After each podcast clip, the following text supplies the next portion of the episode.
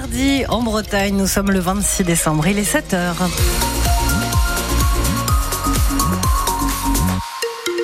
Sur les routes de Bretagne, c'est très calme ce matin. Dans le ciel aussi, mais attention, une perturbation pluvieuse arrive. Météo complète juste après le journal de Justine Sauvage. C'était il y a six mois la cyberattaque du CHU de Rennes. En cette fin d'année, on a voulu faire le point avec l'hôpital rennais pour savoir si ce piratage avait laissé des traces, si tout est revenu à la normale. En tout cas, pour les patients, le travail se fait désormais en coulisses, invisible donc pour le grand public. Il s'agit d'améliorer l'architecture du réseau informatique. Et là, maintenant, c'est Eric Bouvet. Une cyberattaque, explique Christine Pichon, la directrice des services numériques du CHU de Rennes, c'est comme un AVC. À chaque seconde compte, on perd des neurones dans le cas d'un AVC. Ici, c'est le chiffrement des données qu'on risque. Donc notre réaction extrêmement rapide a permis d'éviter justement ce, ce, chiffrement. Et cette réaction rapide, c'est une coupure quasi immédiate d'Internet pour isoler le CHU de l'extérieur. C'est pour ça qu'en fait la prise en charge des patients n'est pas affectée puisque nos systèmes ont été protégés par cet isolement de l'extérieur. Reste qu'il y a eu une fuite de données. On n'a pas constaté en fait de publication tout le mois de juillet jusqu'au 29 juillet où on a eu une, un mail en fait reçu par un certain nombre de professionnels indiquant que les données allaient être publiées si on ne réagissait pas quoi. Mais pour l'heure, nous assure Christine Pichon, les fichiers n'ont pas été publiés et ses équipes poursuivent un travail de fond. Pour rajouter en fait des éléments dans l'architecture en particulier, c'est aussi euh, le processus de télémaintenance qu'on revisite donc on a dû apporter des sécurisations supplémentaires. Euh, sur la messagerie, par exemple, on a refait notre architecture de messagerie. C'est qu'il y a 15 000 boîtes aux lettres au CHU, 7 000 postes de travail. C'est dire l'ampleur du parc informatique à protéger. Un reportage d'Éric Bouvet pour France Bleu Armorique. Ce drame le jour de Noël à Meaux, en Seine-et-Marne. Une mère de famille et ses quatre enfants ont été retrouvés morts dans un appartement hier soir. Le père de famille est activement recherché, soupçonné de ce quintuple meurtre. Une enquête pour homicide homicide volontaire a déjà été ouverte. Le procureur de Meaux doit tenir une conférence de presse dans la journée. Cet incendie aussi hier, jour de Noël, qui a ravagé le complexe sportif de Gravelines, qui abrite l'emblématique club de basket de la ville, le, le BCM. Deux pompiers ont été légèrement blessés d'après la préfecture. Le feu a été circonscrit et maîtrisé hier soir. Une enquête est ouverte pour en déterminer les causes. Toute la ville du Nord est sous le choc, a déclaré le maire de Gravelines. En Ille-et-Vilaine, le GR37 refait parler de lui, mais pas de la meilleure des manières. Le chemin de randonnée a été élu GR préféré des Français il y a quelques semaines dans sa partie entre Fougères et le Mont-Saint-Michel. Sauf que depuis quelques jours, une partie en est interdite aux randonneurs, celle qui passe par le château du Rocher-Portail à Menrock, le fameux château du Harry Potter breton. Le propriétaire a barricadé l'accès du GR après des agressions et des dégradations selon lui. Une décision dénoncée par Jean-Claude Morel, le vice-président de l'association Coglet Marche Nordique. Il n'y a pas que nous à penser là. Nous, Coglet Marche Nordique, on l'emprunte 15 à 20 fois par an. Mais il y a monsieur et madame tout le monde. Les Brissois, les gens de tout autour, euh, les touristes. Euh, tout le monde empruntait, même les cyclos l'empruntaient ce, ce chemin-là. Il n'y a pas que nous. Et là, c'est un, une rancœur complète quoi de, de, tout le monde.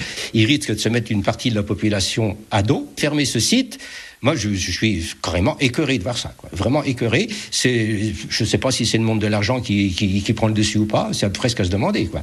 Euh, on a de l'argent, on achète un château, et puis voilà, tout est permis derrière. Quoi. Le propriétaire du, du Rocher Portail évoque lui la fin d'une convention avec la mairie pour entretenir le chemin. Manuel Roussel dit aussi avoir été agressé par des randonneurs, ce qu'il a décidé donc à fermer le GR effectivement, j'ai pris la décision de dire que la randonnée, c'est un chemin, d'accord. Sur la partie privative, eh bien, ça, je ne pouvais plus, n'ayant plus la convention avec la mairie, donc n'ayant plus d'assurance en cas d'accident pour le public, et en plus, avec, euh, hein, c'est la goutte qui a fait déborder le vase, euh, ces agressions, eh bien là, effectivement, euh, j'ai pris la décision de, de clore ces randonneurs locaux bah, se, se, voient pénalisés et c'est dommage. Un reportage de Loïc Guélec pour France Bleu Armorique à retrouver en image sur francebleu.fr. C'est un texte qui va faire couler beaucoup d'encre. La tribune publiée ce matin dans le Figaro est signée par une cinquantaine de personnalités du cinéma, de la musique ou de la littérature et qui s'intitule N'effacez pas Gérard Depardieu. Tribune qui prend donc la défense de l'acteur mis en examen pour viol et dont les propos dans l'émission complément d'enquête ont choqué. On l'entend notamment tenir des propos à caractère sexuel face à une fillette. Parmi les signataires de cette tribune, Benoît Poulvorde, Nathalie Baye, Carole Bouquet, Carla Bruni ou encore Bertrand Blier. La fin aussi de l'histoire de cet avion bloqué au sol depuis quatre jours à Vatry dans la Marne. Euh, avion qui a pu finalement redécoller hier après-midi vers l'Inde.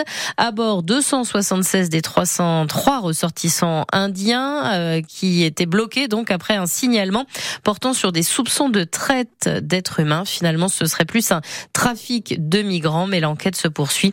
Les deux passagers indiens qui avaient été placés en garde à vue euh, ont finalement pu ressortir libres. Alors que l'année touche à sa fin et qu'on a un petit peu abusé, hum, un tout petit peu, abusé des bonnes choses à Noël, on est nombreux à penser à se mettre ou se remettre au sport en 2024. Et on aurait bien raison, selon une étude de l'adresse publiée vendredi dernier, on vit désormais plus vieux et en meilleure santé. En 15 ans, l'espérance de vie a ainsi augmenté de plus d'un an et demi.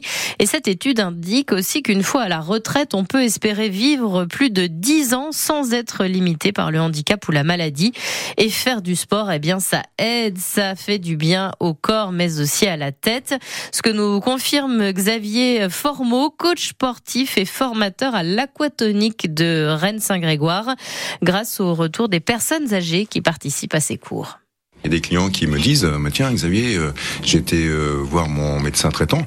Les médecins sont surpris de ma forme, avec mon âge, et des analyses sanguines qui sont très très bonnes. Et ils viennent nous remercier. Grâce à vous, on vit mieux notre traite et on est en meilleure santé. Alors ça apporte un bien-être, une amélioration musculaire, articulaire, bien-être aussi euh, cardiovasculaire. Le sport crée des endorphines, hein, donc du plaisir. L'eau apportant une zénitude. Quand on sort de l'eau, on est très bien. Quoi. On amorce la journée avec euh, sérénité et, et joie de vivre.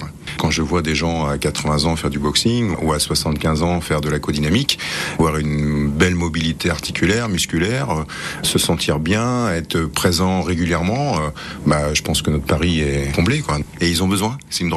Si on leur enlève leur séance d'aquatonique, si on ferme l'établissement pendant 10 jours ou 15 jours, bah, ils sont pas contents. Ah, c'était peut-être fermé hier pour le 25 décembre. Je pense que ça rouvre dès aujourd'hui. Ça vous a donné envie de faire du sport, je crois. Ah ouais, complètement. Ben c'est dans, mes, c'est dans mes bonnes résolutions. Eh ben, c'est très bien. Et si vous voulez voir à quoi ça ressemble l'aquaboxing, rendez-vous euh, sur francebleu.fr. Il y a une vidéo. Le foot, si c'est la trêve en France, le championnat d'Angleterre se poursuit avec ce mardi le traditionnel Boxing Day. Cinq matchs de première ligue au programme, notamment Newcastle, Nottingham Forest ou encore ce soir Manchester United, Aston Villa en général, les stades anglais sont remplis à 90%.